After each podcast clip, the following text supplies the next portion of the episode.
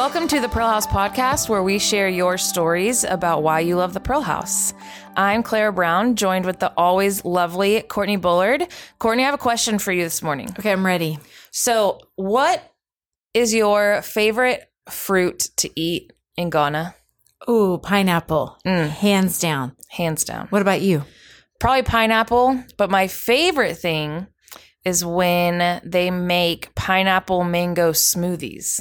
Okay, I've never had one of those. Why have I not? Why don't I know about this? You gotta know somebody. Man, that sounds so good. Go with me and I'll hook you up. I have- Okay.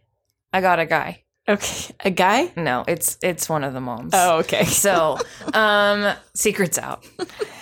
Um, so today's story is from Midge, and I'm going to tie it together with the smoothies. I promise I'm not talking about two different things. Okay. So, I've mentioned before, Midge was there when I lived there. And one of my favorite things Midge and I would do was we would drink fruit smoothies together that the moms would go and that they would make for us. And it was normally pineapple and mango.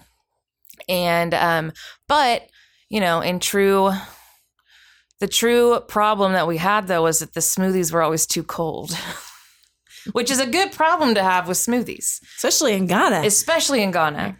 And maybe we were just used to the heat, so it was too cold on our hands. Mm-hmm. So Midge and I, anytime we had a smoothie, it was normally Sunday nights. We would go get one of our clean socks and wrap it around our smoothie bottle and drink our smoothies wrapped up in a clean sock. and at one point, we just designated a certain sock that we each had as our smoothie socks. do you still have those socks? Probably not. When you wear socks, do you think of smoothies now? A little bit. Okay. I can see that connection. Wow.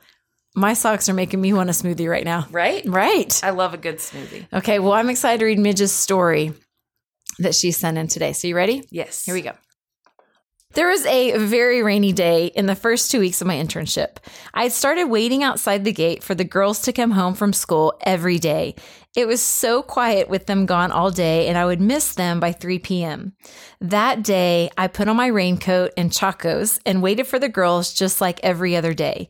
Some of them decided that running home would keep them more dry, while others accepted their fate that they would be just as wet if they ran or walked.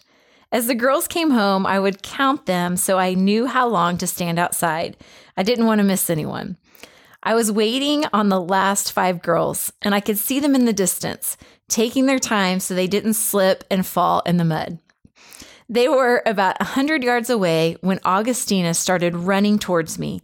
She asked me why I was standing in the rain when I could be on the porch, and I told her that if she had to walk home in the rain, then why should I get to stay dry? She smiled and gave me a hug that I will never forget. She pulled back from the hug and told me she loved me. It was the first of many I love yous from sweet Augustina. From that day on, we hung out every day. Oh my goodness. Why do these stories make me cry?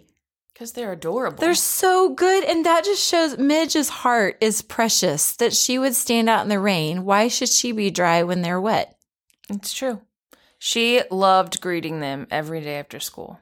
I just love it. Midge, thank you for just giving of your time and being an intern. And again, if anyone is interested in being an intern at the Pearl House, you can find more information about it at thepearlhouse.org and just click on get involved and you have more information there. So, once again, another story that just tugs at your heart. And I cannot wait for next week when we have another amazing Pearl House story.